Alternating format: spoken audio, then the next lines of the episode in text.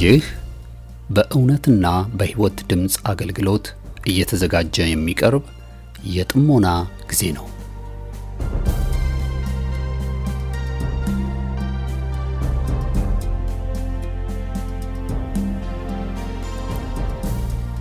ጥሞና ወይም ተመስጦ በግል የሚደረግ ራስን ውስጥን የመመልከቻና የመመርመሪያ የጸጥታ ጊዜ ነው።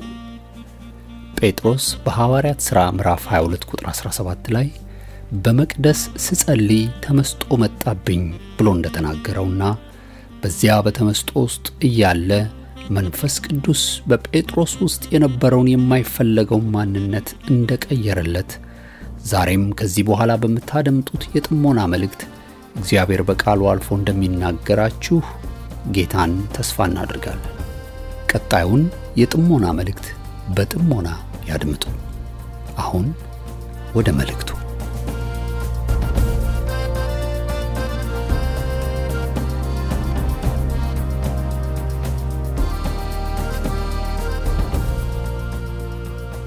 ወገኖች እንደምናረፈዳችሁ እንደምንዋላችሁ የጌታ ጸጋ ሰላም በያላችሁበት የበዛ ይሁን። እግዚአብሔር እጅግ አድርገን እናመሰግናለን። ይህ ጥሞና ጊዜያችን ነው። ጌታን በጣም እናመሰግናለን። ስለ መንፈሳዊ ውጊያ ነው ትንሽ መናገር የምፈልገው። እግዚአብሔር እጅግ አድርገን እናመሰግናለን። እንግዲህ ያደግን ስንመጣ ይደረግልኝ ብቻ ሳይሆን እንደ ክርስቶስ ወታደር አብረን ከጌታ ጋር መከራን የምንቀበል የእግዚአብሔርን ሰልፍ የምንሰለፍ ሰዎች እንሆናለን። እህቶችና ወንድሞቼ ወደዚህ አልመጣንም ማለት ገና የሚገለጠው መንግስት አልበራልን።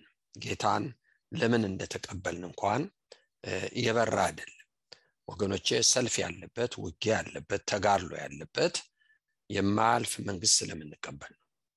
ወደዛ መንግስት በትልቅ ተጋድሎ መግባት ስላለብን ነው።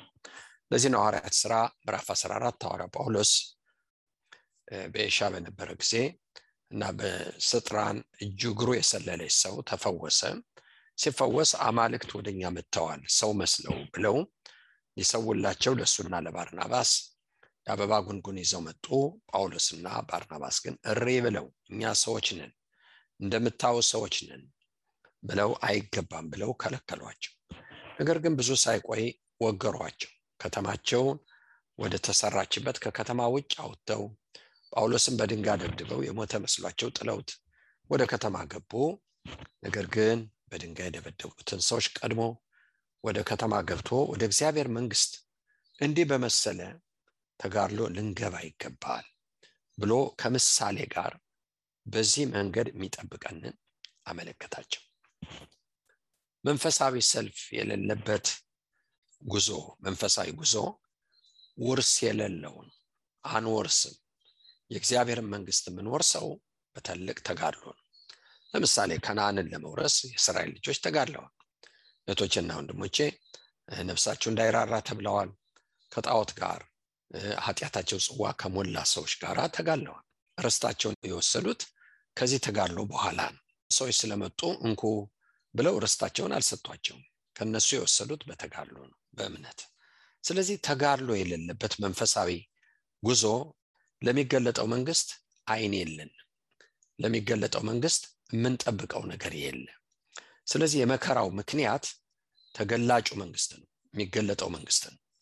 የምንጠብቀው መንግስት ከሌለ ተጋድሎ የለም። ለምን? ስለምን? ነገር ግን የሚገለጥ መንግስት በዚህ የምትኖር ከተማ የለችንም፣ ከእግዚአብሔር ዘንድ ግን የምትወርደውን አዲስቷን ኢየሩሳሌም እንጠብቃለን ይላል መጽሐፍ። ስለዚህ ወጥተን የምንጠብቅ ከሆነ በዚህ ተጋድሎ ያለ ኃጢአት እየተጠባበቅን ላለነው ለእኛ ዳግም ይታየናል። እግዚአብሔርን እጅግ አድርገን እናመሰግናለን። ነገር ግን እህቶችና ወንድሞቼ ምናልባት አንዳንዱ ወንጌል ተስፋን እዚህ ምድር ላይ ስላስቀመጠ ተስፋው እዚህ ምድር ላይ ይሆንልሃል፣ ይደረግልሃል ወዘተረፈ ስለሆነ በጎደለ ጊዜ ልናጉረመርም እንችላለን፣ መዋጋት አንችልም።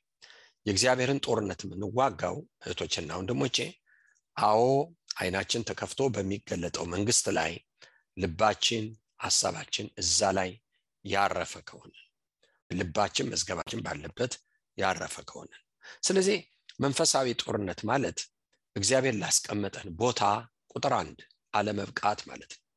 እግዚአብሔር ሰጥቶ የሰጠን ቦታ አለ። እዚህ ቁጭ በል፣ ተዋጋ፣ ይህን አድርግ፣ ይህን ሁኚ ብሎ የሰጠን። ስለዚህ መንፈሳዊ ውስጥ ስንገባ ወይ መብቃት ወይ አለመብቃት ነው። ስለዚህ ነው መሳፍንት ምዕራፍ አምስት ከአስራ አምስት ከአስራ ስድስት ስንመለከት የኤፍሬም ልጆች ቀስት ገትረው በኤፍሬም ዘንድ የልብ መዋለል ነበር፣ ልብ መዋለል ጥርጥር ነበር ብሎ መጽሐፍ ቅዱስ ይናገራል። መጠራጠር፣ መዋለል እነዚህ ለመንፈሳዊ ጦርነት የበቁ ናቸው አይደሉም። ወድቀዋል፣ ወድቀዋል። ስለዚህ በመንፈሳዊ ጦርነት ውድቀት ማለት እግዚአብሔር በሚጠብቅብን ቦታ፣ ሁኔታ በእሱ ጸጋ አለመገለጥ ማለት ነው። ለምሳሌ ማርቆስ ዮሐንስ ባርናባስና ወገኖች ወይ ጳውሎስን ሊያገለግል ከአንጾኪያ አብሮ ለወንጌል አገልግሎት ተልኳል። ነገር ግን መከራውን ስደቱን ሲመለከት ማርቆስ አልቻለም፣ አቋርጦ ተመለሰ ይላል መጽሐፍ ቅዱስ። ከዛ በኋላ በባርናባስና በጳውሎስ መካከል መከፋፈል ወይም መለያየት መጣ። ለምን? ይህ ሰው የሚጠበቅበትን አላሟላም። ለዚህ ነው እንግዲህ ደግሞ ዴማስ ይህን ዓለም ወዶ ትቶኛል ይላል ጳውሎስ በተሰሎንቄ በቆላሲያስ መልእክት ላይ ጥሎኛል፣ ይህን ዓለም ወዶ ሄደዋል። ቲቶ ብቻ ማነው ከኔ ጋር አለ፣ ሉቃስ ከኔ ጋር አለ ብሎ ጳውሎስ ይናገራል። ምንድን ነው በመንፈሳዊ ህይወት ለጦርነቱ አለመብቃት፣ ለሚጠበቅብን አለመሆን። ስለዚህ ነው ወገኖች ሆይ የኤፍሬም ልጆች ቀስት ገትረው ሉቃስ ዘጠኝ ነገር ግን ጌታ ምን ይላል? እርፍ ይዞ ወደ ኋላው የሚመለከት ለእኔ ሊሆን አይገባውም። ሉቃስ 9 62 በሌላ አንጻር የኤፍሬም ልጆች ቀስት ገትረው ወደ ኋላቸው ተመለሱ ይላል። ኤፍሬም ዜና 25 ደግሞ የይሁዳ ንጉሥ ወደ ጦርነት ሲሄድ በመቶ መክሊት ወርቅ የኤፍሬምን ነገድ ለጦርነቱ ገዝቷቸዋል። ነገር ግን ወገኖቼ ነቢይ መጣና እነዚህ እግዚአብሔር ከነሱ ጋር የለም አሉት። ከነዚህ ጋር እሄዳለሁ ብትል ትሸንፋል፣ ማሸነፍ አትችልም። እህቶችና ወንድሞቼ ስለዚህ ምን ማለት ነው? መንፈሳዊ ጦርነት ሰይፍ መምዘዝ አይደል። በእግዚአብሔር ቃል ውስጥ ራስን ማግኘት በጌታ ቃል ውስጥ ራስን ማግኘት በራሱ ቃል ውስጥ ካለለን ለጦርነቱ ብቁ አይደለንም። መልሳቸው ሲባል እንዴ መቶ ሺህ በክልክልክሊቱ እኮ ወርቅ ከፍዬ ያለው ሲል እግዚአብሔር ከዚህ አብልጦ ይሰጣል። እነዚህ ጋር ግን ተዋግቼ አሸንፋለሁ ብትል እግዚአብሔር ከነዚህ ጋር የለ። ብዙ ጥሩ አማኞች አሉ፣ ነገር ግን ለተቀደሰው ሰልፍ ብቁ አይደሉም ብቁ አይደሉም። ቶችና ወንድሞቼ ዋጋ ለመክፈል ስለ ጌታ መንግስት ለመጠላት፣ ለመገፋት፣ ለስማቸው መጥፋት ብቁ አይደሉም።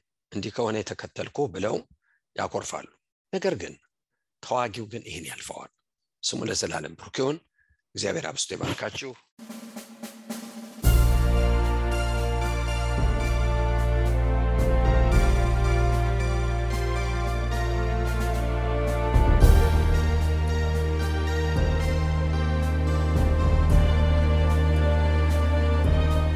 እስካሁን ስታደምጡት በነበረው የጥሞና መልእክት ለሕይወታችሁ የሚጠቅም ለነፍሳችሁ መብልን ከቃሉ እንዳገኛችሁ ተስፋ እናደርጋለን።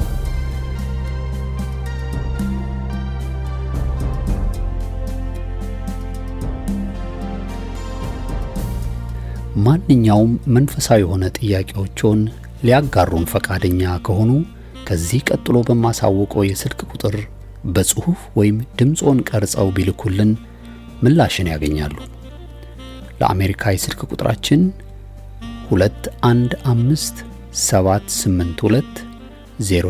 2157820848 ሲሆን የካናዳው ቁጥራችን ደግሞ 647 518 4919 ነው። የእውነትና የሕይወት ድምፅ አገልግሎት የእግዚአብሔር ጸጋ ለሁላችንም ይብዛልን። አሜን።